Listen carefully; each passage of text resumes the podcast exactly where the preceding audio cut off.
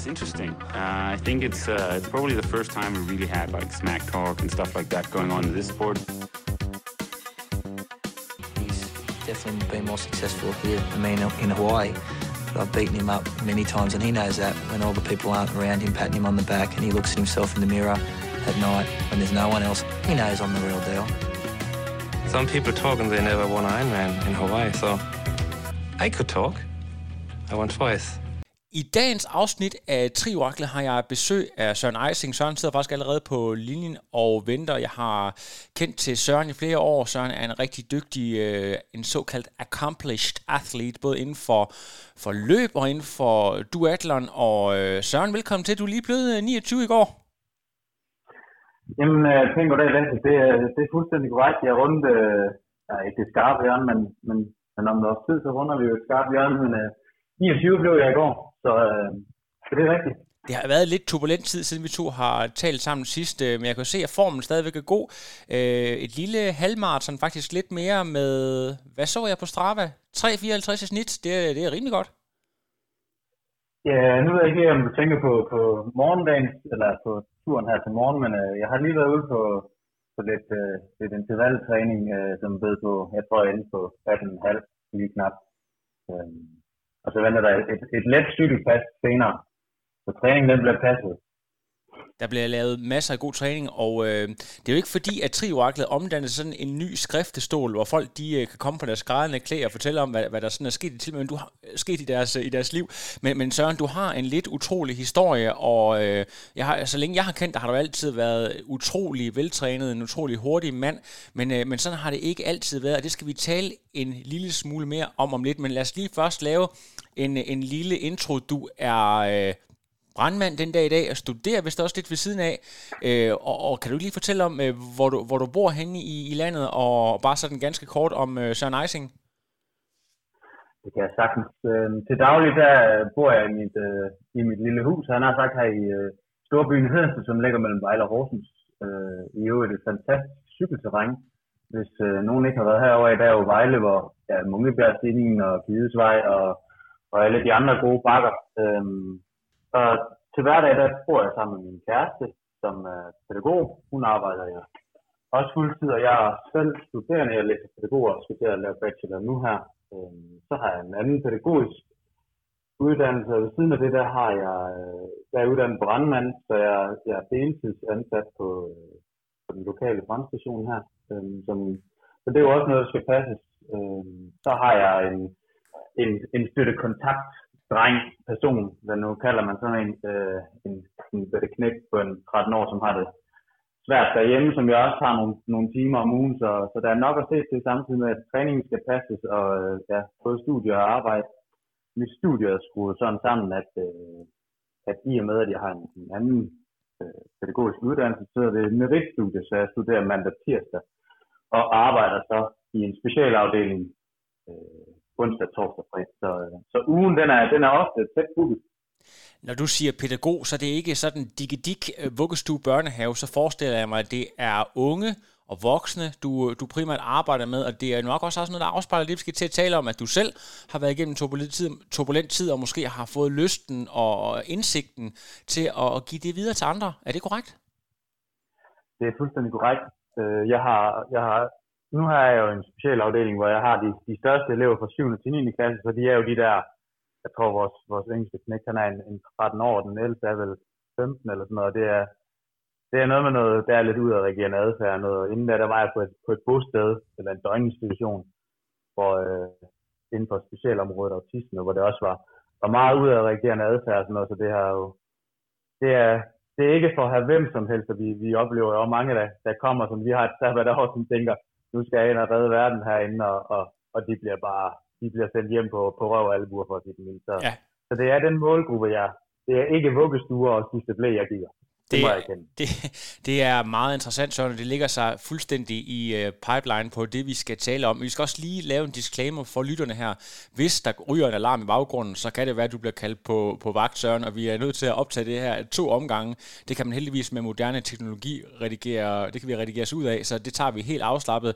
Men lad os lige gå tilbage i tiden, Søren, fordi den meget veltrænede unge mand, som øh, jeg altid har kendt. Sådan har du ikke altid været. Du øh, spillede faktisk øh, golf på relativt højt niveau som øh, teenager, men øh, som du, øh, du har fortalt mig lidt, øh, før vi gik i gang her, du vejede som 14-årig 104 kilo, og det lyder jo voldsomt. Hvor høj er det, du er, Søren?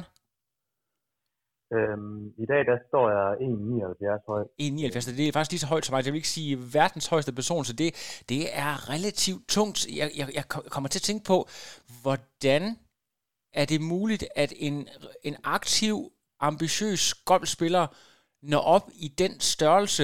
Kan du, har du selv et, øh, sådan, du ved, efterrationaliseret lidt over, over hvordan øh, det, det kom dertil? Jamen, jeg tror, jeg tror faktisk, det hele det startede lidt i, i altså jeg har, altid, jeg har egentlig også spillet fodbold i, i rigtig, rigtig mange år, men, men til sidst så blev jeg, så var jeg lige lidt målmand, du ved, og så, så er det begrænset, hvor meget man rører. Så, så min farfar, han har altid brugt rigtig, rigtig meget tid på, på golf, og det var hans store passion, og så, så spurgte han mig en dag, dengang jeg ikke var, var så gammel, han har sagt, at ikke jeg skulle med ud lige prøve at slå et par bolde, fordi jeg var jo lige der hjemme i sommerferien og blev, blev underholdt af dem, mens mine forældre de var på arbejde, og så, så tog det ene ligesom det andet. Han købte lige pludselig et lille sæt til mig, og det blev jo lige pludselig noget, noget værre skrammel. Så skulle jeg jo have noget, der var lidt bedre, og til sidst så fangede jeg bare den sport, og det var bare, det var hver eftermiddag sammen med kammerater, og hver weekend blev jeg kørt land og rige rundt øh, med mine forældre, fordi der var jo turneringer øh, rundt omkring. Og samtidig, når det er sådan, du spiller golf, så er det jo, altså man ser jo, der er jo nogle golfspillere, jeg ved ikke, om der er nogen af, af lytterne her, der, der kender til golf, men der er en, en golfspiller, der hedder John Daly, som, som jeg blev sammenlignet med en, en, en god rund herre, og, øh, og altså, jeg var en stor gut på om, omkring de 104-105 kilo, og det gør jo bare, at, at jeg kunne altså også fiske den der bold langt. Ja. Så, så det så havde det, også sine fordele. Okay, så det var faktisk ikke kun en ulempe, for jeg går og tænker sådan noget med, hvordan øh, seriøs sport og så videre, men, men der var faktisk måske du, noget pondus, og, og du bliver sammenlignet med en kendt golfspiller, så det er måske noget, okay, så tager man det til sig som et, et form for adelsmærke. Altså ligger der noget i det? Altså, og, og det var jo, dengang, der tror jeg, jeg var sådan lidt, du ved, der synes jeg jo, det var, det var sjovt, og det var, det var fedt, og John Daly hold nu op, jeg ved det godt, jeg var lidt, ja, jeg var fed, øhm, men, men når vi så var færdige med en golfrunde, så sagde jeg jo heller ikke nej til at lige, hvad skal vi så bagefter, vi skal jo ind i restauranten, vi skal lige have en, en fiskfilet eller en pomfritter, eller, eller hvad nu der lige ventede, så jeg tror heller, jeg har ikke fået øjnene op for, at, at det måske egentlig var, havde taget overhånd. Øhm, er men du, det kom jo så lige pludselig. Det, det må jeg, så nu går jeg så måske lidt tæt på, men er du sådan genetisk disponeret for, for overvægt? Er der nogen i din familie, er der nogen i din omgangskreds, der så ud, ligesom du gjorde, eller stak du ud på det her tidspunkt, som, som værende noget større end de andre? Altså, øhm, altså mine forældre er, er ganske normale, havde han sagt. Altså, der er ikke noget der, de cykler på arbejde hver dag, de fra, og de løber, og så de er ikke, altså, de er ikke åle slanke, men de er slet, altså, de er heller ikke øh, overvægtige og fede, eller noget som helst. Så, så jeg tror egentlig bare, jeg var sådan, ja, en, der lige stak lidt ud, øh, og mine kammerater var heller ikke overvægtige. Jeg var, jeg var, jeg var ham, den, den lille tyk, når man, når man havner i den her kategori som er lidt den tykke dreng i klassen, så er det jo nok noget, der, der påvirker mere end, end altså du, du fortæller, at du egentlig har det godt med det, og, og godt kan joke med det, men er der et eller andet sted, hvis du sådan uh, kigger helt ind bagved, øh, øh, en eller anden form for utilfredshed, eller en eller anden form for generethed, der, der ligger i det, som påvirker dig også det her med, at det kan være svært at komme ud af den her... Øh, klassens ty, tykke dreng identitet, der kan sådan blive ved med at forfølge en langt op i teenageårene? Altså, jeg tror, i, i starten, der var jeg jo nok de der, men det var jo konfirmationsalderen, de der 13, 13 til 15, indtil jeg kom på efterskole, der, der, der synes jeg ikke, det generede mig som, som sådan. Øh, det var jo første gang, man så, især på efterskolen, der tabte jeg mig meget, og, og der begynder jo at komme nogle andre interesser, der hedder, der hedder fest og, og damer og, ja. og alt det der. Og jeg tror først, det var, det var der, at det virkelig gjorde sit, sit indtog.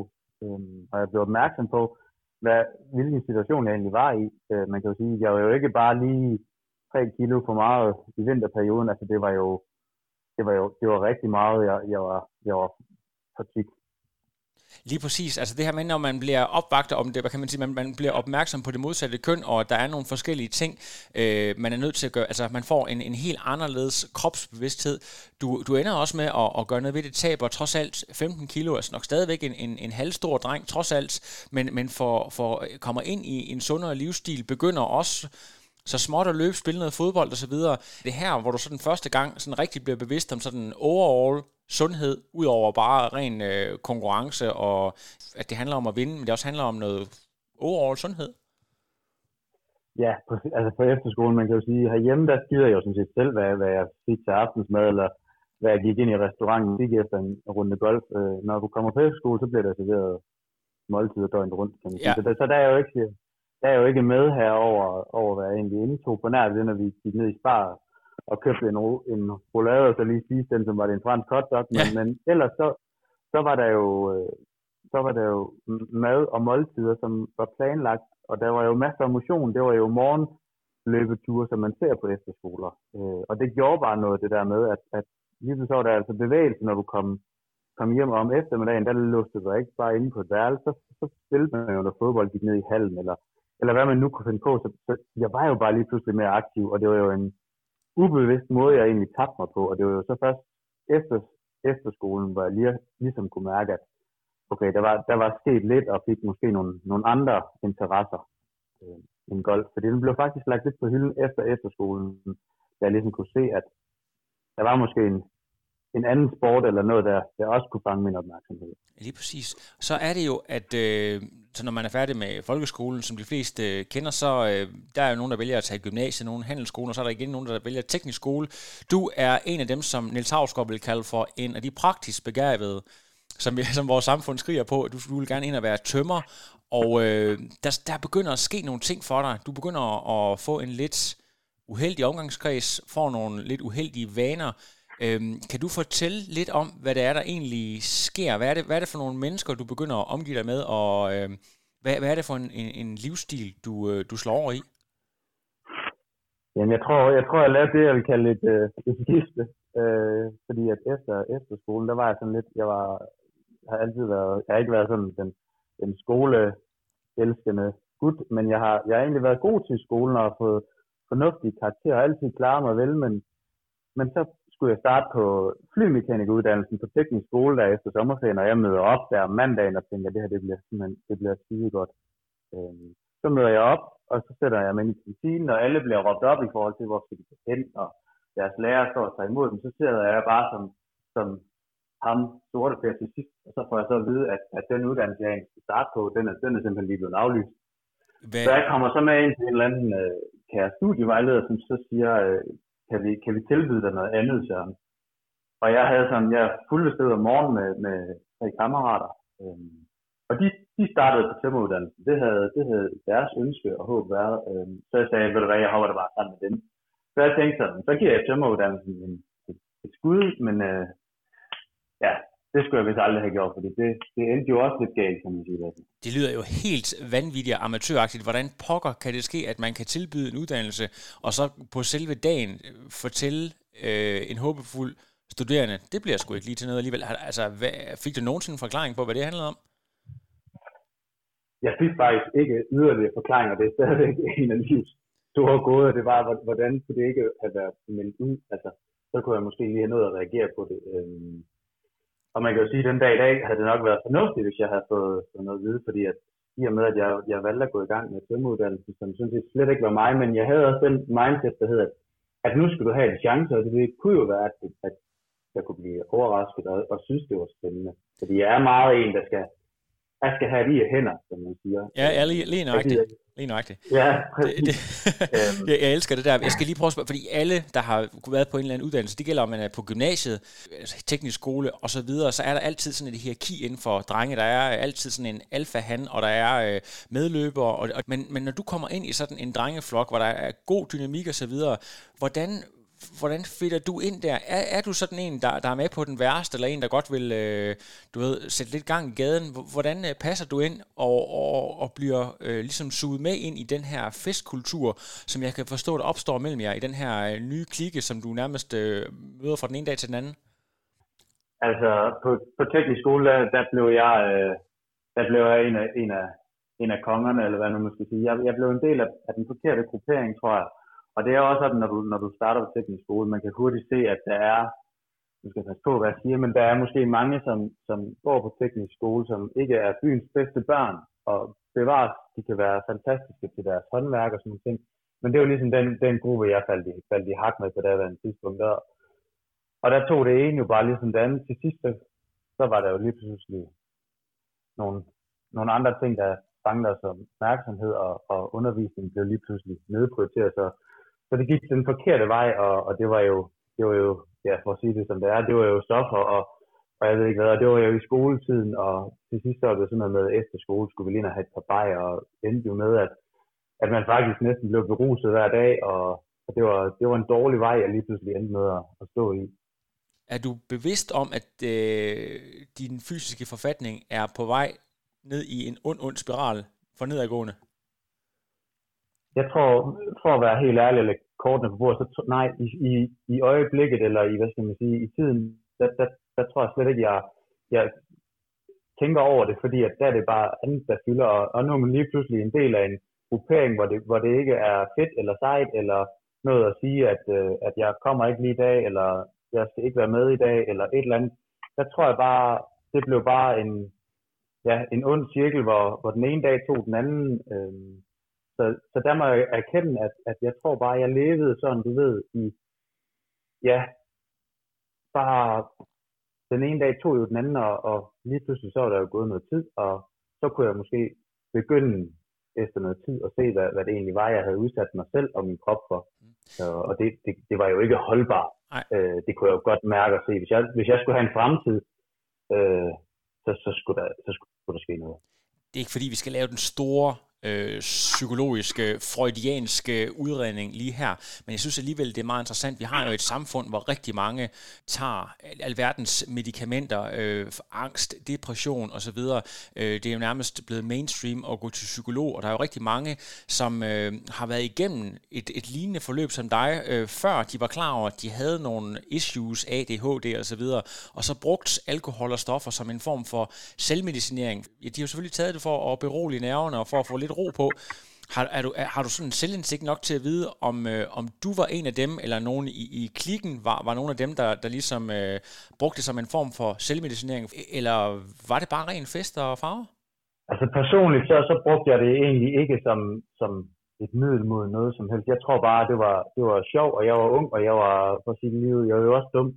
Men nogle af dem, jeg omgik med, altså det var jo, nu skal jeg ikke udlevere nogen, men det var jo tidligere indsatte og, og tidligere øh, møgkriminelle, og, og ja, der, der, det skal jeg selvfølgelig ikke kunne, kunne svare på deres side, men, men der var jo nok noget bag det, og, og det var jo nok en, levemåde, som de måske har haft i, i længere tid, hvor jeg var, jeg var, jeg var ny i gamet, kan man okay. sige, øh, og ret uvidende om konsekvenserne deraf. Øh, det der med at, at kunne sige fra over for noget, man egentlig godt ved er forkert. Følte du ikke, at du var i stand til det? Du var selvfølgelig også en meget, meget ung mand. Du har måske været, hvad, 16-17 år på det tidspunkt det, det er ikke noget, man bare sådan lige, du ved, øh, kan sige fra overfor, når man står midt i øh, stormens, eller hvad sådan noget. Øh, det har okay, et, så er lige nøjagtigt, Søren. Lige nøjagtigt. Yes. Øhm, nej, jeg, jeg tror, fordi jeg, jeg tror, jeg manglede et, et, et, hvad skulle jeg så? Altså, hvad vil, hvad vil næste ah, step være, hvis, et alternativ, hvis ja. jeg ligesom sagde, at, at jeg smutdrenge, jeg skal ikke snakke med jer mere, jeg sletter jeres nummer og kaster min telefon i havnen.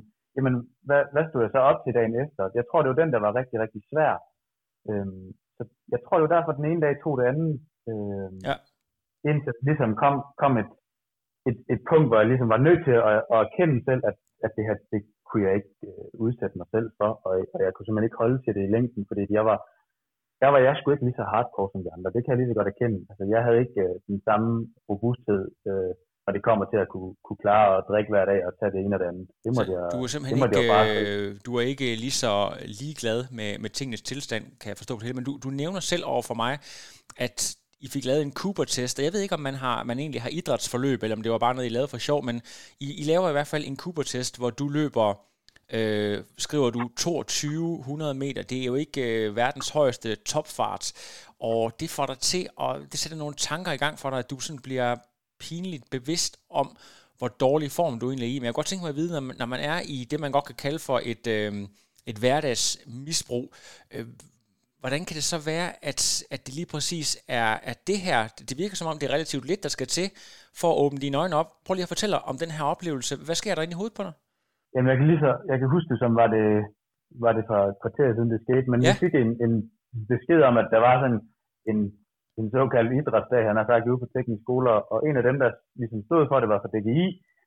En, jeg stadigvæk snakker med den dag i dag, og løber meget med en, der hedder Søren. Øhm, han kom så fra DGI, og vi skulle mødes ude på, jeg mener, det var Dagnes Stadion i Horsens, som har en, en, en 400 meter bane.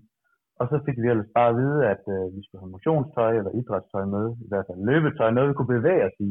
Mm. Øhm, og nogle de kom jo i sikkerhedssko og, og overholds, han har sagt, og os andre, vi kom jo i et par, han har sagt, lidt af deres bukser og, og lidt, men øh, vi skulle jo så løbe de der kære 12 minutter, og, og jeg kan bare, jeg kan lige så tydeligt huske den gang, at de 12 minutter, de var gået, jeg var, altså, jeg, jeg var klar til øh, at få modtage hjertelungeredning og, og det hele, og jeg tror bare, for den dag, der var et eller andet i mig, der sagde, at prøv lige at høre her, det her, du er simpelthen nødt til at komme videre, du er nødt til at, der skal ske et eller andet her, fordi det her, det kan du ikke holde til. Jeg kunne mærke på min krop, hvad, hvad undskyld mig, men skide 12 minutter, de gjorde ved mig, det var jo ved at, de var ved at udradere mig, og det, det skulle bare ikke ske. Så du, du var måske bange for, at uh, du går ind med at, altså hvad tilfælde dø af det her, altså? Ja, det er måske så meget sagt, men man kan jo sige, at med, at jeg heller ikke var, var en tynd gut, øh, så var jeg måske i målgruppen for, for nogle øh, sygdomme også, som man, man jo nemt kan få sig. Så jeg tror bare, det var et vendepunkt, og, og ham, Søren, som, som faktisk bor her i Hedensted også, han tilbød mig, om vi skulle løbe nogle ture sammen herude, og så, så blev jeg sgu motiveret af løbet. Øhm, det må jeg erkende, når jeg startede med at løbe de der pace. Det var jo 5, 5, 5 15 og måske 35 på en dag, hvor der var lidt modvind. Øh, så, så det var jo en hård start, og det gik jo langsomt, når man ser tilbage, men dengang var jeg jo pavestolt. Det, det lyder som øh, virkelig en forrygende transformation, at du kommer i gang med at løbe og, og møder en person, der faktisk er villig til at bruge tid på at lære dig op i hele den her, øh, jeg kan man sige, aktiv livsstil. Men du, altså for inden, der, der kvitter du hele den her vennekreds, kvitter din uddannelse. Du fortæller selvfølgelig, at, at katalysatoren for det er den her Cooper-test, men, men øh, det er vel ikke sådan, at du tager Cooper-testen, og så dagen efter, så melder du dig ud, eller hvad? Hvad er lige, altså hvis du lige kan tage os igennem processen og, og det der med simpelthen at udskifte sin, sin vennekreds og, og lade være at tage telefonen, når den ringer fredag lørdag, altså hvornår der, der bydes op til fest? Jamen altså, det, det var faktisk, lige før jeg sige, det var fra, fra jeg gik hjem fra, fra den der Dagnes Stadion, hvor jeg, hvor jeg ligesom nåede til altså, konklusion om, at det her, det skulle bare ikke, øh, det skulle bare ikke fortsætte. Så jeg valgte faktisk også at droppe ud af den der tømmeruddannelse og, og gik herhjemme og blev tilknyttet en produktionsskole, og du ved, jeg, det tegnede som om, at jeg skulle på SU, og jeg, og jeg havde bare den der, jeg skal aldrig nogensinde på SU eller produktionsskole. Jeg havde den der forholdsindtagelse om, at det var bare, det var bare ikke lige min type, der gik til nogle steder. Så, øh, det er simpelthen for, det for bare, udskud og taber. Er, er det sådan, du mener? Ja, det var, det var mit syn på den dengang. Ja. Og det kan jeg lige så godt være, være ærlig at sige. Øhm, så, så, så jeg havde bare den, det, det skal jeg bare ikke, men, men jeg skulle bare heller ikke møde op på teknisk skole i morgen. Så, så jeg stoppede simpelthen på dags dato. Det er super interessant, fordi at, øh, jeg tror rigtig mange øh, kan genkende noget lignende. Det der med, når, når at øh, man ikke tager telefonen første, anden og tredje gang, øh, der bliver inviteret til fest, så stopper telefonen bare med at ringe. Okay, Søren er ikke med på fest, han er ikke en del af fællesskabet. Altså, så, så er du sådan set on your own, eller, eller hvordan foregår det? Præcis, og, det, og, og det, det, det er i hvert fald den fornemmelse, jeg havde dengang, at, at hvis ikke du, du springer på hver gang toget kommer, jamen så kører toget forbi næste ja, gang. Okay. Altså det er bare uh, tough game. Lige præcis. Så du, hvis du ikke øh, er med på fest og farver, så er du ikke en del af fællesskabet. Så, så hvis man siger fra til festen, så, øh, så er man sådan set ude af den øh, ligning. Lige netop. Okay, fedt. Øhm, du øh, går i gang med pædagog med hjælp af uddannelsen, og øh, er kommet ind i den her øh, rutine med at, at løbe. Øh, det, det er helt sindssyge ved den her historie, Søren, og det er også derfor, at jeg har valgt at tage den sammen med dig, det er, at der kommer jo et nyt tipping point, hvor træningen efterhånden tager lidt overhånd for dig. Du glemmer at spise. Prøv lige at fortælle om den der proces fra lidt overvægtig dreng, der løber 3 km i pace plus 5.00, og til øh, den her dreng, der efterhånden taber sig ned til 58 kilo, så det vil sige næsten 50 procent af din kropsvægt fra, fra dengang du var, du var tungest. Kan du, kan du lige sætte et på det? Det lyder jo helt utroligt, altså. Jamen, jeg tror simpelthen, altså det, det hele det startede egentlig lidt med, at, at at det var en, en lidt svær tid, og, og når du så lige pludselig måske kan fornemme, at du begynder at løbe lidt hurtigt, og der er lidt, lidt medvind på, på cykelstien, som man siger, og, og jeg begyndte at deltage i nogle motionsløb, og i starten, der var jeg jo bare sekundære placeringer, og, og så blev det lige pludselig også lidt spændende, fordi så havnede jeg måske i top 10, og til sidst i top 3, og til sidst endte jeg måske med at vinde en, en række, eller så vandt jeg jo en, lige pludselig en række løb, og så blev det den der med, hvornår er nok egentlig nok, Lasse? Og jeg tror ja. måske mange især inden for, jamen sådan noget som vores sportsgren, altså triathlon, løb, cykling og sådan ting, hvornår er nok nok? Altså, hvornår når du en grænse, der hedder, at, at nu er jeg tilfreds? Og den grænse tror jeg bare aldrig nogensinde, jeg ligesom formåede at sætte. Og så var det jo netop det her med, jamen, hvis du bliver lidt tyndere, og hvis nu du taber dig lidt, der, så bliver du altså også hurtigere, fordi så, så skal du flytte mindre. Det er jo logik for burhøns.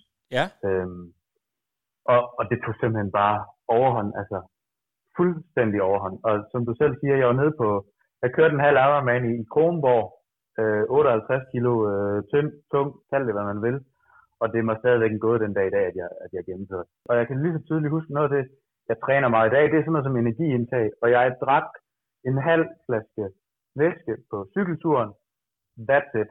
Det klarer jeg en halv Ironman med. Og, og på løbeturen indtog jeg intet. Ikke en gel, ikke en mundfuld vand ved nogle af de der aid station, ingenting. Det, det var simpelthen ren vilje, og jo. det er jo sygt, altså, når man ser tilbage. Jo. Og skræmmende. Men du nævnte et ord, som øh, jeg faktisk har skrevet ned her, vil spørge dig ind til. Når, når man siger farvel til hele sin vennegruppe, og man flytter lidt for sig selv og så, og så videre, så øh, måske det største tabu i vores samfund overhovedet, nemlig ensomhed. Altså sådan en, en, en helt profound ensomhed, der gjorde, at, øh, at du ikke kunne, øh, kunne ramme måde, og bare synes, at, at, at, at nu, nu havde du det her, og, og, og kan man sige, jo længere tid man, man er inde i sit eget hoved og ude at træne og, og aktiv, så glemmer man også, at man, øh, man er helt alene i verden. Er der noget om det?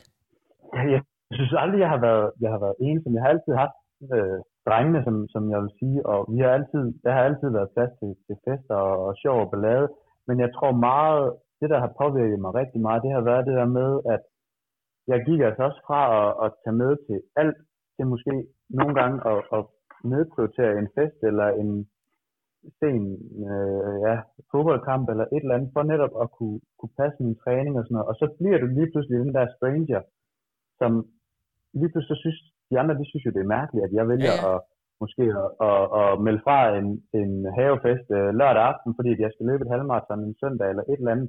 Og så får man lige pludselig den der, han er så underlig ham der, fordi de andre, de kan slet ikke sætte sig ind i det.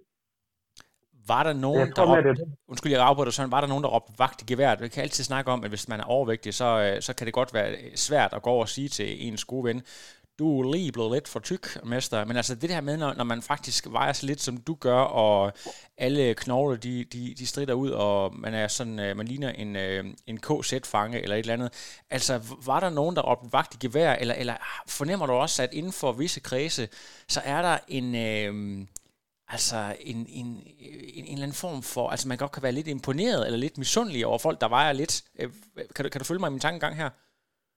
Jeg kan sagtens følge Lasse, og, og jeg er fuldstændig, altså jeg kan ikke genkende til det, fordi man kan jo sige, blandt mine du siger, konkurrenter eller medmennesker inden for sporten, de synes jo, for søren, altså det var jo en fantastisk øh, transformation, og ej, hvor du bare blevet god til at løbe, og du kan også cykle, og altså svømning har jeg altså aldrig været god til, han har sagt. Øh, men men det var, det var familien, der var bekymret. Det var, det var ikke øh, dem i gamet.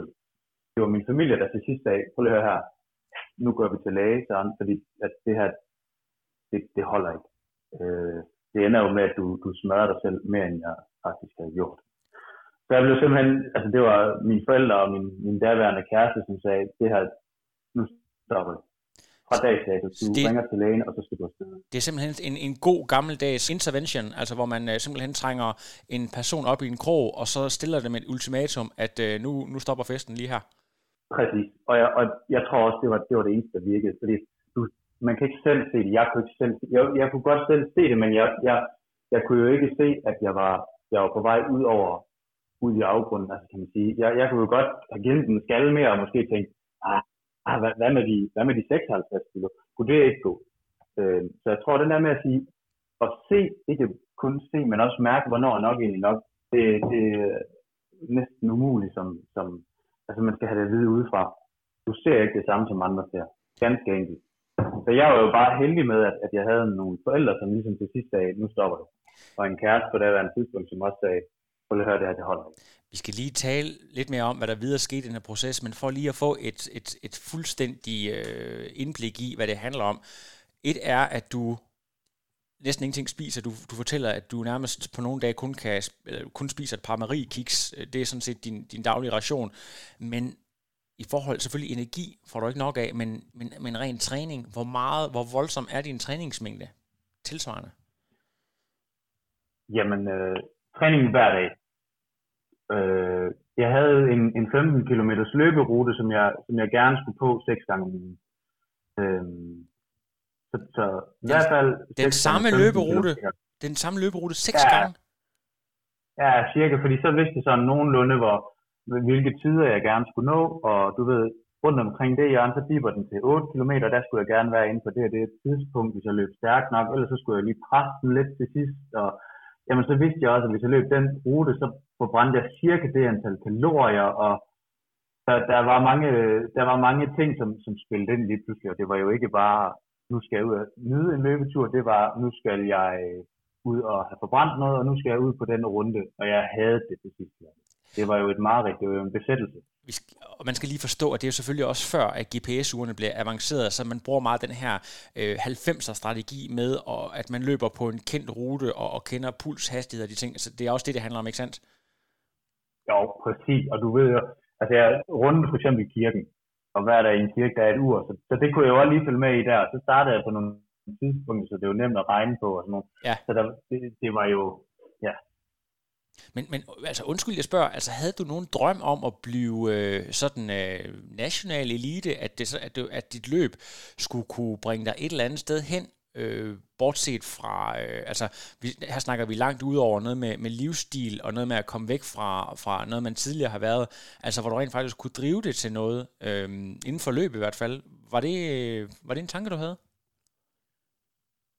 Nej, ikke, ikke da jeg var på, da jeg var tynd som sådan, fordi at der, der var jo lang vej. Jeg kunne jo, altså når man ser tilbage på nogle af de billeder, jeg har, hvor jeg sidder, hvor jeg cykler, altså min, det var jo lige før, jeg vil sige, at mine, mine lårben, de var jo, de var jo lige så store eller små som dine overarme, altså, der, der var jo ikke noget tryk med, der var jo ikke noget, jeg kunne ikke, jeg kunne jo knap cykle, også, så man kan jo sige, det var jo, og løfte benene, det, det kan man jo næsten altid, men, men når du skal cykle, så skal du træde til, ja. og, og det kunne jeg jo heller ikke selv. Dengang, der tror jeg bare, der, der var meget, der skulle ske, før jeg overhovedet kunne det, men jeg synes jo, jeg løb hurtigt dengang. Øh, og det kan jeg jo så se den dag i dag, at, at vægten er jo ikke altid en fordel, når du skal løbe hurtigt. Præcis. Det kan også blive, øh, du kan blive for tynd og muskuløs, eller hvad skal man sige, simpelthen vattet. Du bliver simpelthen øh, af din familie og daværende kæreste tvunget, kan vi godt sige, til at tage noget gruppeterapi og nogle forskellige ting, og øh, det har nærmest ikke nogen effekt på dig. Jeg tror også, at lytterne derude, hvis der kom nogen og sagde til dem, at de ikke måtte træne længere, at de, øh, de skulle droppe det, de havde gang i, Altså, det er sådan, vil jeg da også have det. Jeg vil, altså, det, det har de der overhovedet ikke nogen forstand på, øh, at jeg ikke må træne osv. Er det derfor, at det ikke har nogen effekt for dig? Du, du kan simpelthen ikke se, øh, at det, hvad der skulle være vejen med det, altså? Ja, og så tror jeg lidt, det er den der, som man tit har, når, du, når det bliver en del af, af systemet, som man siger. Altså, når, da jeg tog til lægen, og hun ligesom sagde, jamen, godt så, du er hermed erklæret undernæret, og måske har du en atypisk spiseforstyrrelse. Det kan vi jo ikke uh, bare sige, du har, men, men du skal i hvert fald i kontakt med nogen, der kan hjælpe dig. Så jeg blev sendt til, til spiseforstyrrelsesafdelingen, han har sagt, op i Rigskov, og blev så sat i kontakt med en en psykolog, som de lige valgte fra listen, og så skulle jeg med i noget gruppeterapi, hvor jeg selvfølgelig sad som eneste dreng. Ja. Og allerede der synes jeg, at det er, altså, det er symptombehandling, fordi at det er da klart, at, at jeg snakker jo ikke med om manglende menstruation og håbet om at, at kunne blive gravid og sådan nogle ting, som, som var noget af det, der fyldte for mange af de andre, hvilket er helt, helt fair. Men det var jo ikke, det var jo ikke noget, jeg kunne bruge til noget.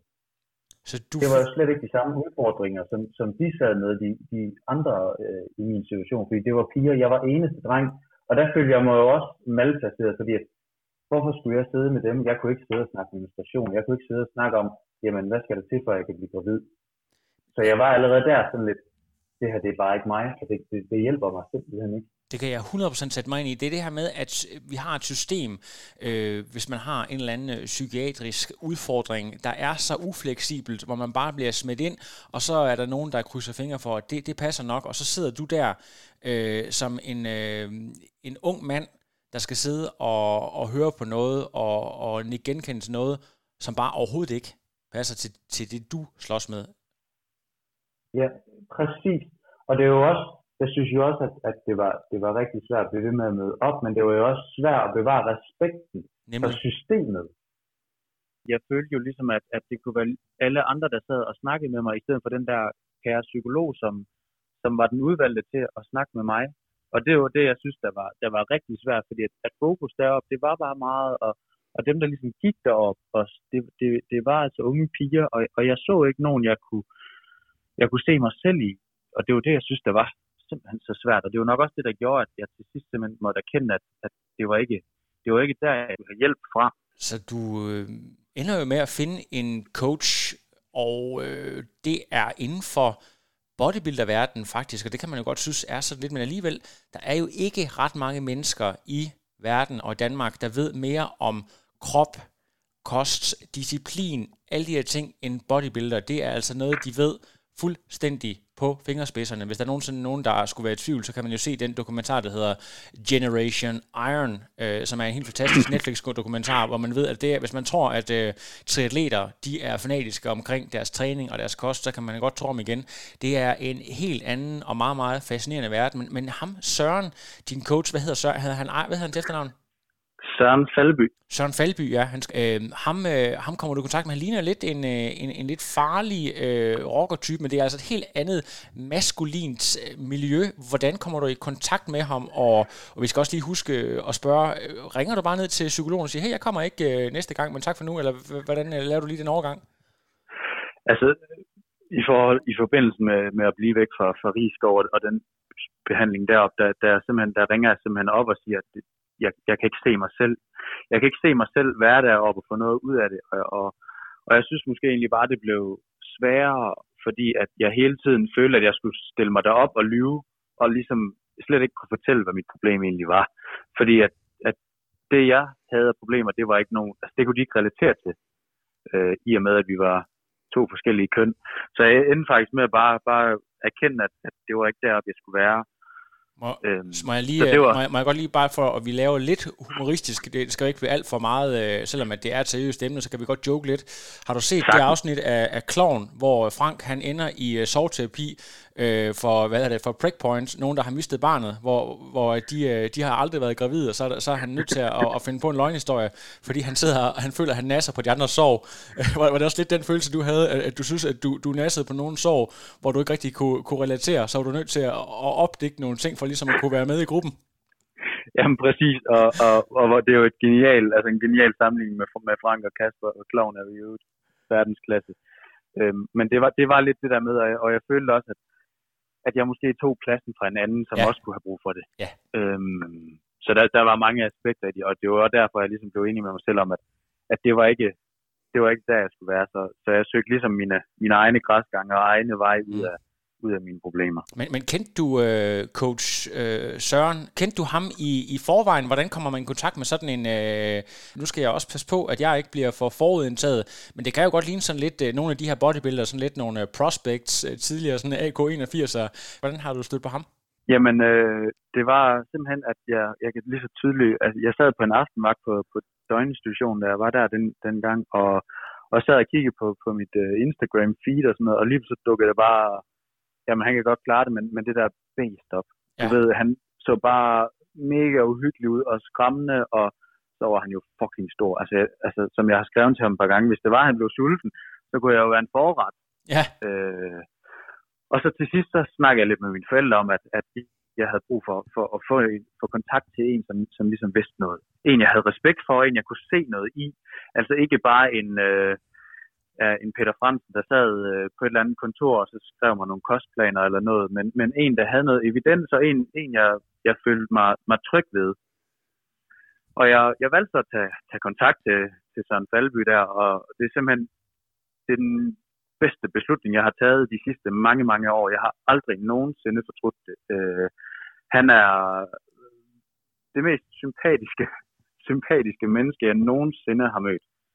Øh, han er så behagelig at omgås, og er jo hverken, øh, nu skal jeg sige, hverken stor og farlig. Han er jo stor, men han er jo simpelthen øh, så rar og så menneskelig, som noget kan være. Så, så han har simpelthen været, han fik mig, kan man sige, ind dengang jeg vejede, jamen der var jeg nok op omkring et par, lige omkring de 60, da, da jeg kontaktede ham, og, og siden er det jo så kun gået en vej, så det er en fantastisk beslutning, jeg har taget der. Vi skal lige tale lidt om, hvordan øh, den her øh, vægtforøgelse, den rent konkret skete med, med, med træning og kost og så videre. Men tror du også, der kan være noget om, at mange af de folk, der bliver fascineret af bodybuilder-miljøet i første omgang, det er nogen, der selv har været nogle lidt brændte børn, som har søgt et eller andet fællesskab. Øh, det er i hvert fald det er måske sådan en lidt lommefilosofisk tolkning, men, men sådan et menneske vil jo også meget nemmere kunne relatere til dig og, og række ud og genkende sig selv hele den her mekanisme. Har jeg en pointe? Det tror jeg, du har, Lasse. Øhm, og, og nu skal man jo ikke dømme folk, men, men det, det, tror jeg, det tror jeg, du kan have ret i den, den øh, ja, filosofi, du har der, at, at der måske er en sammenhæng. Øhm, og det var måske også noget af det, jeg synes, der var lidt, lidt, lidt svært, fordi at man har jo altid, og det var noget af det, jeg måske næsten skammer mig over, at, at, at jeg havde de forholdsindtagelser omkring sådan som Søren Falby. Øhm, fordi det, ja, det var bare så langt fra sandhed, som, som noget kunne være. Ja, øh. vi skal lige have hele ligningen på plads her, fordi på det her tidspunkt, der har du allerede kørt en halv jernmand. Du øh, er øh, en dygtig løber, har, har opnået rigtig gode tider, så øh, det her med endurance sport, og kombinere det med sådan noget målrettet styrketræning, vi kan vel ikke rigtig kalde det bodybuilding, det er vel egentlig styrketræning, det du laver, er det korrekt? Ja, altså det, der bliver sat styrketræning på programmet ham, men så bliver der også sat mad på. Ja. Altså simpelthen mad. Øh, før har det jo, som jeg tidligere har sagt, Marie de skulle have sagtens leve af en dag. Øh, måske et stykke grobrød lidt senere, og, og sådan, altså små ting. Øh, men nu her, der får jeg jo mad. Øh, noget, der giver kroppen noget at leve af, og, og, og det giver jo det giver jo bonus med det samme. Øh, og i starten, da jeg kontaktede ham, så skrev jeg også min, mine forudsætninger med, at, at jeg synes, det var svært med at, få noget at spise og, og få noget rigtig mad, og, og han startede med også, der var han meget sådan forstående og sagde, jamen prøv at høre her, det, det er fair nok, Søren, jeg skal nok tage hensyn. Vi starter der lavt ud, så han ikke bare sagde, jamen Søren, spis 3500 kalorier, og så vægter vi med 3 kilo i ugen, fordi så havde jeg sagt fra efter de første to dage. Ja. Det var, det var jeg stensikker på. Jamen, din mave, din mavesæk var vel, var vel efterhånden så øh, vant til ikke at få mad, at du ville simpelthen kastet op, hvis du blev sendt ud i sådan en øh, overkill ædeprojekt? Jeg tror både, både kroppen og, og det mentale ville ikke kunne følge med. Ja. Øhm, så det var, det var vigtigt for mig, at, at han ligesom også beviste for mig i starten, at han faktisk tog mine udfordringer seriøst. Mm. Øh, fordi ellers så måtte jeg jo også endnu en gang bare sige, jamen så var du heller ikke den, der kunne hjælpe mig.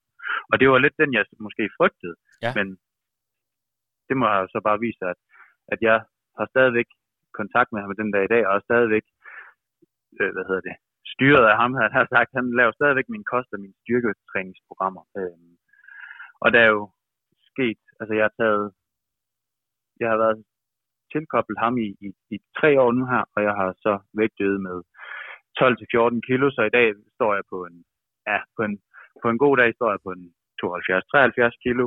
Øhm, så der er, jo, der er jo sket noget, jeg er blevet betydeligt mere muskuløs. Øh, har jo sat PR på samtlige distancer, og på cykling kan jeg da, kan jeg da cykle nogle habile tider og nogle, nogle fornuftige watt efterhånden. Så, øh.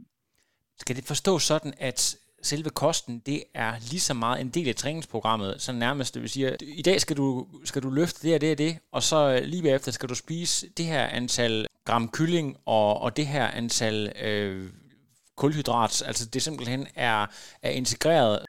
Ja, faktisk. Øh, og det er, det er også noget af det, jeg, jeg finder tryghed i, fordi som, som nogle af han, som han spørger mig om nogle gange, jamen, hvor mange forskellige måltider skal jeg give dig til aftensmad? Hvor mange vil du gerne have at vælge imellem? Og jeg plejer gerne at sige til ham, giv mig to. Fordi giver du mig de der 5-6 stykker, jamen så, kan, så bliver det nemmere det der med at stå og tænke, at ah, jeg har lyst til det der. nej, jeg vil faktisk hellere have noget andet i dag. Nej, vi tager det tredje. Og så ender det måske med, at man finder det fjerde. Hvor det her, det er simpelthen, altså jeg er ligeglad med, om jeg skal have kylling øh, tre gange om dagen, og det er så også det, jeg gør. Øhm, men, men det er nemt at forholde sig til for mig. Der tror jeg, jeg er lidt autistisk. Øh, der, der kan jeg godt lide at vide, hvad, hvad jeg skal have, og, og ikke så mange valg.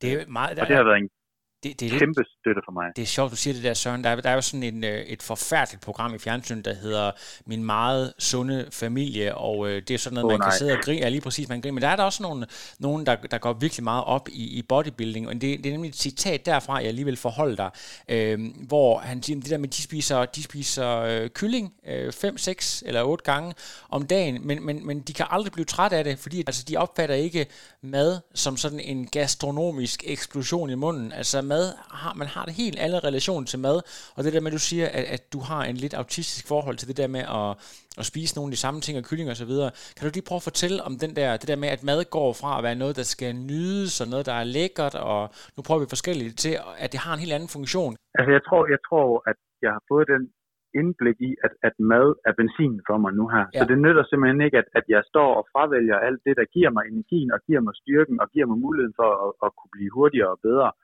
fordi at, at så går det bare lynhurtigt den anden vej. Der er stadigvæk plads til, at vi kan bestille en pizza, eller vi kan, han har sagt, køre forbi McDonald's, hvis det er det, vi vil en dag, eller det, det er slet ikke sådan, at jeg, jeg lever i et, i et helvede. Øh, der er plads til det hele, og der er også plads til, at jeg blander selv snoller om fredagen, det er slet heller ikke det. Men, men det der med, at der er noget struktur, der er altid noget, jeg kan finde sikkerhed i. Fordi mig, for, for mig er det sikkerhed også. Det der med, at når du har været derude, hvor du faktisk står med en Marie Kiks og tænker, ah, skal jeg spise en Marie Kiks, eller skal jeg lade være?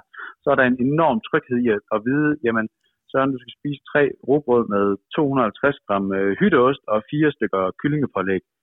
Øh, jeg tror, det er den, jeg, jeg hviler meget i, og det er det, der betyder meget for mig. Du er jo inden for en af, af subgenrerne duatlon, en, der virkelig har gjort dig stærkt bemærket med Jamen, altså nogle af dine bedste præstationer, det er jo nok øh, din tredje plads til, til VM, og du har også en EM anden plads, jeg, jeg husker, og, og flere andre stærke ting. Hvornår opdager du egentlig den her sport triathlon som, øh, som et alternativ til løb? Altså, kan du lige fortælle lidt om det? Ja, jeg kan tydeligt huske den første, det var en af de der såkaldte KMD 4 Ja. Øh, og det var det år, og var det måske i, det var det år i Aarhus, og vi op i tankrum, hvor det var sådan, det blæste som ind i... Ja. Ja, og der skulle jeg køre min første, og jeg, og jeg har aldrig svømmet og sådan noget. Og jeg kan simpelthen tydeligt huske den dag, jeg var ude at købe, dagen for inden var jeg ude at købe en, en, en tricykel med øh, lukket zip-hjul på, og jeg ved ikke hvad, og jeg tænkte bare, at det her det er bare fedt. Og så prøvede jeg det der, og jeg var altså allerede efter svømning, jeg tror, jeg kommer op som noget af det sidste på svømning, og så kan jeg bare mærke på cyklingen og løb, altså jeg, jeg gjorde bogstaveligt talt jo bare forbi folk, og sætter noget nær bedste øh, løbetid, og, og jeg tror bare, der kunne jeg bare mærke, at, at du atlan, altså i og med det der løb og cykling, det var bare, det var bare mig, fordi at svømningen taber jeg på. Altså jeg svømmer simpelthen som en, en klumpfisk. Der er ikke noget Nemo født i mig overhovedet. Så, så det er løb og cykling, der er min force. Og så synes jeg bare, det var jo mega spændende, fordi nu kan jeg jo ligesom se, at der skete noget, samtidig med, at jeg blev stærkere og, og, og dermed også tungere, øh, så blev jeg også hurtigere. Så jeg kan forstå, at det er mere det der med at være med fremme, og det der med at potentielt at kunne vinde, der tænder dig mere end øh, selve udfordringen i en halv eller en hel Ironman. Er det, er det korrekt forstået? Ja, altså til sidst, når det blev fedt, det blev spændende, det, det er jo en, et, det er jo fedt, når du kan være med, hvor det er sjovt. Og det der med, at jeg startede, jeg kan huske, at jeg tror, det var til DM i duatlon i, i 17, må det have været, hvor det var en, en tirsdag eller en torsdag aften, hvor jeg sidder på arbejde og lige pludselig finder ud af, at der, der er altså DM om aftenen i Odense. Hvor jeg så ringer hjem til min bedre halvdel på daværende tidspunkt, og siger, at vi skal afsted til jer, jeg skal prøve det der DM.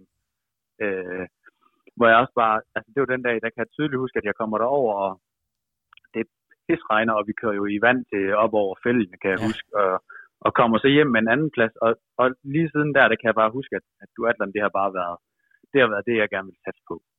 Øh, jeg taber simpelthen for meget på svømning inden for tri, i triathlon, øh, så duatlon, det, det, det siger mig bare meget mere.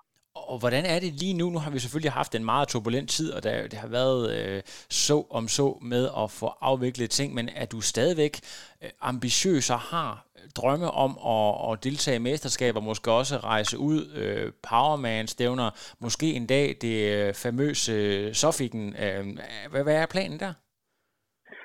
Jamen, øh, jeg skulle egentlig have kørt VM i, i Powerman der i, i efteråret, men det blev jo så øh, aflyst, og det, ja, det er udsat til den 2. oktober i år. Så, så der har jeg da planer om at, om at stille op, øh, hvis, det, hvis det bliver afviklet. Og øh, ellers så har jeg en, en halv Ironman, men, men det er duatlon, jeg, jeg satser på. Jeg har lidt overvejet, at man skulle prøve at tage en, tage en i udlandet, øh, for, for at se, hvordan, hvordan det er at køre i udlandet. Nu har jeg jeg har valgt at blive tilkoblet øh, M2 Sportslab i Odense, simpelthen for at, at få noget struktur på nu.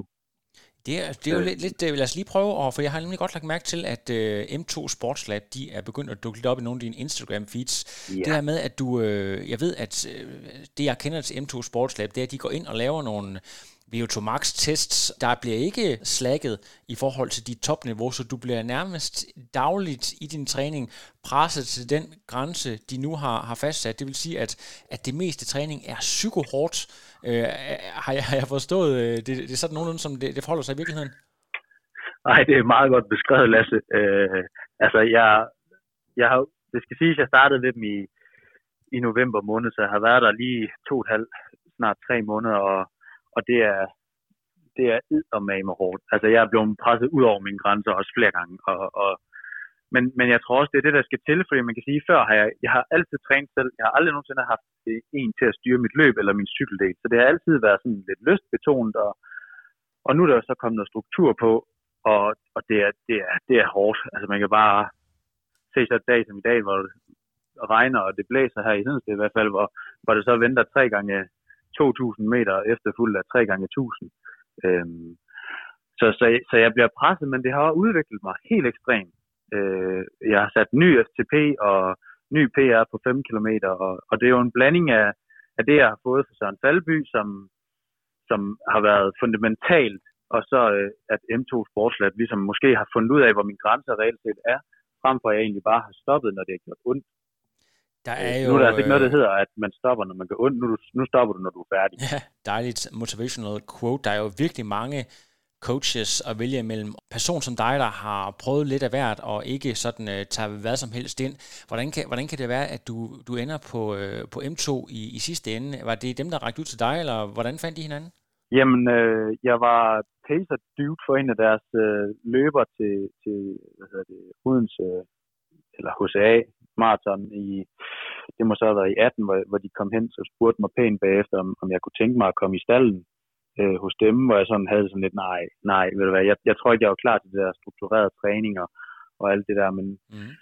så havde jeg det sådan lidt nu her, at, at skulle det være, så skulle det også være nu. Og, og noget, jeg går meget ind for, det er, at det, det skal være evidensbaseret. Jeg har ikke lyst til, at, at det bare er en, som har noget erfaring, men jeg vil gerne have nogle tal, så jeg vil gerne vide, hvad kan kroppen, og, og hvad viser min krop ud fra, fra det, jeg skal. Øhm, og det blev, jeg egentlig, det blev jeg optaget af, så, så kontaktede jeg dem og, og var til en, en, en snak, og, og ud fra det, så, så blev vi, fandt vi så et, et fælles udgangspunkt, som øh, vi så arbejder videre ud fra. Det synes jeg er, er super spændende, og to fantastisk behagelige mennesker, som, som ved, hvad de har med at gøre, og, og begge to uddannet inden for det. Og det synes jeg, det er, det er rart at vide, at der er noget evidens bag det. Du er helt overbevist om, at du går rigtig meget op i dit arbejde som pædagog og har en øh, grundlæggende passion, der er lidt ud over det sædvanlige i forhold til at hjælpe andre mennesker. Men den her drøm om at dyrke ens sport på et, et meget højt, måske endda til professionelt niveau, er det noget, du, øh, du går og drømmer om, eller er det bare som en, øh, en øh, fed hobby, du, du forestiller dig løb og duatlon? Jeg tror, drømmen om, om, om, om professionel, den, den, den, den tror jeg ikke øh, sker, men, men jeg må indrømme, at noget, der brænder for mig, det er mere en tur til, til surfingen, og så tage den der powerman dernede, end det vil jeg egentlig hellere give den skud og gå all in frem for at tage en Ironman eksempelvis, som er mange triatleters øh, drøm, hvor de så skal, jamen, det, det klassiske Hawaii-slot, øh, det siger mig egentlig ikke som, altså Hawaii er ikke noget, der, der, der, der tænder mig så vil jeg langt hellere stille op og så sige, at øh, en tur til surfing, det kunne jeg se som værende, det vil jeg langt hellere gå, gå hen mod. Ja. Øhm, så, så det er måske det mål, der ligger, og det er frem for en, for en Ironman, så tror, tror, så tror jeg, det bliver surfing fra mit vedkommende. Ja, ikke i elitefeltet, men, men som øh, muligheden for måske at vinde en, en age group. Det er sådan, jeg skal stå det. Præcis. Og Ja. så, så også samtidig vil jeg jo selvfølgelig gerne ud og nå at se, øh, se hvad, hvad et maraton kan, kan presses ned på. Jeg har stadigvæk et maraton til gode. Du, du mangler det stadig... endnu ikke. Det er jo lidt uh, usædvanligt, kan man sige. Du har jo en, en halvmarathon PR på 1.13. Uh, nu har jeg jo ikke lige været inde, og det kan man jo uh, finde diverse calculators, der, der kan vurdere, hvad det man plejer at sige. Er det, er det 5 eller 10 minutter oveni, uh, så, du er jo, så er du også stadigvæk ret langt dernede af, vil jeg sige. Ja, jeg tror, det er, det er dobbelt op plus 12, eller sådan Ja, noget, man lige præcis. Øhm, Men, men er det ikke specielt, at, at en, en øh, meget løbeglad dreng aldrig har, har stiftet bekendtskab med et maraton? Hvad tror du, er det på grund af, af, vedvarende skade, eller hvorfor, hvorfor har du ikke... Øh... Jeg tror, jeg, det har faktisk aldrig nogensinde sagt mig noget at løbe et maraton. Jeg tror, det er fordi, det der med at, at løbe så lang tid, det, det synes jeg ikke, jeg gider. Nej. Øh, men, men det er begyndt at tænde mig lidt, det der med tanken om, at, at hvad, hvad kan jeg egentlig over så lang tid? Nu har jeg fået nogle træningspas, hvor jeg ligesom kom ud på de 30 km og, og sådan nogle ting, og jeg kan jo mærke, at, at kroppen, den, den, den fungerer fint. Og jeg løber jo i, i tilpas tempo, så, så jeg har sådan lidt, at nu når jeg havde egentlig noget, jeg skulle køre her i maj, men det er jo så netop blevet aflyst, så jeg går lidt med tanken om, om CPH-marathon, hvis det bliver til noget, om den skulle have et skud, og så, så se, hvad, hvad tiden kunne bringe derover. Øhm, så der er noget, der er stadigvæk nogle uforløste ting, jeg gerne lige vil have vinget dag inden. Jeg har, jeg har lige et opfølgende spørgsmål. Altså, i og med, at du, øh, du er et andet sted nu, du er op på en øh, normal vægt, du er skadesfri, øh, men hvis man på et tidspunkt har været overvægtig eller undervægtig, slipper man så nogensinde af med, med den her øh, vrangforestilling, at et eller andet er galt, at, at man ikke er 100%, eller kan man godt lægge det bag sig? Kan du ikke lige prøve at beskrive det? Det er et rigtig, rigtig godt spørgsmål, Lasse, og jeg, og jeg tror faktisk, at det er, det er svært, og, og jeg vil gerne erkende, selvom det er en offentlig podcast, og jeg ved ikke hvad, men jeg tror, jeg vil gerne altså, erkende, at det tror jeg aldrig, man kan lægge bag sig. Jeg tror heller aldrig, en alkoholiker vil kunne, kunne lægge et, et, et alkoholisk misbrug bag sig, når de ser en øl, eller nogen drikker øl, eller et eller andet. Så jeg tror altid, det vil, det vil ligge. Spørgsmålet er så bare, hvor meget det, det kommer til at fylde. Mm. Øhm, så, så jeg tror altid, det vil være en del af mig. Øhm, og man kan sige, det er jo bare noget, jeg har været igennem. Det er jo ikke noget, der har ødelagt mig, i og med, at jeg er blevet genskabt, kan man sige. Altså, jeg, jeg er jo ikke, jeg, jeg sidder jo ikke i en kørestol der, og ikke kan noget grundet min historie, men, men nu kan jeg ligesom se det som en historie, noget jeg har været igennem, og jeg ser det egentlig bare som en, som en sejr. Øhm, så jeg tror, det er noget, jeg vil tage med mig, og det er jo ikke noget, jeg er flov over at fortælle, eller noget, fordi jeg er ikke den eneste i den her situation. Det er jo ikke nogen hemmelighed. Det handler bare om, at det skal belyses, fordi at jeg tror, der er flere, der, der kan genkende til det, end man, end man lige tror. Fordi det er, det er måske lidt et tabu, især blandt, blandt drenge og mænd. Øhm, Ja. Så det er ligesom meget derfor, jeg også gerne vil, vil belyse det, at, at vi er andre, der har været igennem den tur, øh, øh, og jeg, jeg, jeg vil aldrig nogensinde bare glemme det. Det, det, det vil jeg gerne kende. Du, øh, jeg fik lige en klump i halsen, Søren, det må du undskylde. Det var, det var sgu meget stærkt sagt, det der. Øhm, lige her til allersidst, der kunne jeg godt tænke mig at lige præcis tage fat i det, du nævner der. Det der med øh, tabu og så videre. Jeg har en fornemmelse af, at der er kommet et rum inden for de sidste par år til at stå offentligt frem. Føler du også, at der, at der ligesom er kommet et rum for, at man kan stå frem? At det der med at gå til psykolog er ikke et tabu, som det var for, for 10-15 år siden. At der ligesom er blevet plads til at dele de her historier. Altså generelt set med de der, som jeg kalder det, usynlige sygdomme, øh, det kan jo både være angst, depression og stress og, og hvad nu man ellers går med. Jeg synes, der er blevet et, et, et andet fokus på det, Ja. men jeg tror stadigvæk, at der fortsat er, er, er mange, og endda rigtig mange, der, der ikke kommer ud med det. Fordi det netop er den der med, at man er måske bange for at være, være kammerater, og være kollegaer, og være forældre, Mm. og være familiemedlemmer, og sådan nogle ting siger til det. Men vi må bare erkende, at det nytter jo heller ikke. Det er jo for eksempel, hvis ikke jeg ville øh, komme ud med det, jamen, så er der jo nogen, der måske nogle gange vil kunne tr- trick det helt vildt ved mig, ved netop at komme ind og sige noget, eller smide øh, halvanden liter skildpaddeis foran mig, og bede mig om at spise dem, og det, det er jo ikke noget, jeg har lyst til. Nej. Øhm, så, så for mig handler det bare ligesom meget om, at, at det er jo bare en del af mig, altså det er en del af min lavkage, og, og sådan er det bare. Det kan jeg ikke ændre på, og, og jeg er ikke flov over det. Jeg er, er glad for, at jeg kan sidde her i dag og, og snakke med dig og fortælle øh, nogle af mine elever, hvordan man måske kan tabe sig, og, og hvordan øh, sport kan være en god ting i livet, frem for, frem for at sidde og game en hel dag. Ja. Øhm, så, så jeg synes, jeg er ikke flov over det. Tværtimod.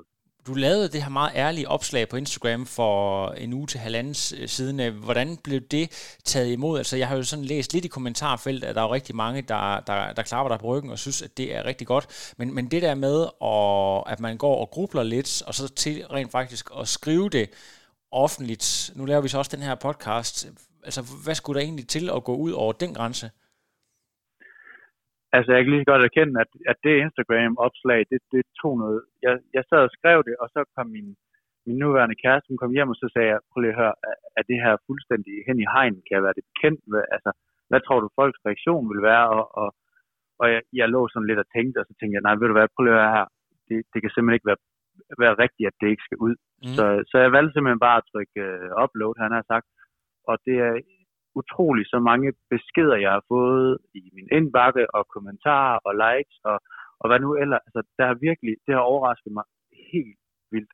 Også ja. mange, som, som jeg egentlig slet ikke havde set øh, som værende i samme situation, eller måske har haft noget lignende tidligere, har simpelthen skrevet til mig, at hvor er det fedt det der med, at vi skal prøve at bryde det tabu her. Øh, og ja. flot opslag, så, så jeg har fået øh, en helt anden reaktion, end det jeg egentlig troede. Det er jeg rigtig, rigtig glad for at høre, at, øh, at du har haft en oplevelse, og det er måske også, øh, hvad kan man sige, folk, der hører med her, det her med, at det, det er ikke så farligt, og jeg synes, at der er en, øh, en, en rigtig god øh, atmosfære, i hvert fald inden for, for vores sport, til at man tager øh, rigtig godt imod folk, der, der vælger at stå frem på den her måde. Der er rykket en grænse for, øh, for tabuet. Jamen, jeg, jeg er helt, helt enig, Lasse. Og jeg synes faktisk også, at i i kredse, altså inden for cykling, løber og, og svømning, altså triathlon og, og generelt vores, hvad skal man sige, område, øh, der synes jeg, at der er blevet en bedre forståelse, og den der en, en større ærlighed. Nu der, der er flere andre atleter, som også smider meget personlige ting op. Der har været inden for svømme, øh, ja. svømning har det også, også været op at vende med spiseforstyrrelser, og inden for løb har det også været over. Øh, så, så det er blevet et meget mere belyst emne, og hvor er jeg bare fantastisk, undskyld mig, men det mangler altså også bare. Fordi jeg tror også, det får mange flere ud af hækken. Altså, kom nu frem for filen. Der er jo ikke noget skamfyldt i det, det er jo, en, det er jo bare en erkendelse. Det er en, øh, en rigtig stærk opfordring, og øh, jeg havde faktisk måske lige tænkt, at man lige kunne lægge endnu et lag på. Det kan godt være, at det måske bliver klippet ud, men altså, du nævner selv det her inden for svømmeverdenen, så, så føler jeg måske lidt, at vi har sådan en, en tendens lige nu med, med MeToo og alle de her ting til, at, at vi vil finde nogen, der er skyldige inden for svømmeverdenen, så skal man finde nogle trænere, som, som står bag de her ting, men, men altså, der ligger vel også øh, meget af de her udfordringer, ligger vel inde i atleten selv, altså en Jeanette Ottesen, der måske har en meget stærk psyke, vil ikke i samme grad tage skade af at, at blive øh, sagt nogle ting til, eller blive offentligt vejet, hvor andre de vil knække fuldstændig på det. Øh, så, så det handler måske også, i stedet for at man har travlt med at, at pege nogle mennesker ud og stille dem til ansvar, så også tage udgangspunkt i den enkelte. Øh, har jeg en pointe der, Søren? Jeg tror endnu en gang, Lasse, jeg tror, det, det er spot on det der. Altså, og det, det tror jeg, det, det kan sammenlignes med mange ting. Nogle, nogle kan, tage, kan, kan tage noget, og andre, de, de, de tilter jo ved, ved det mindste.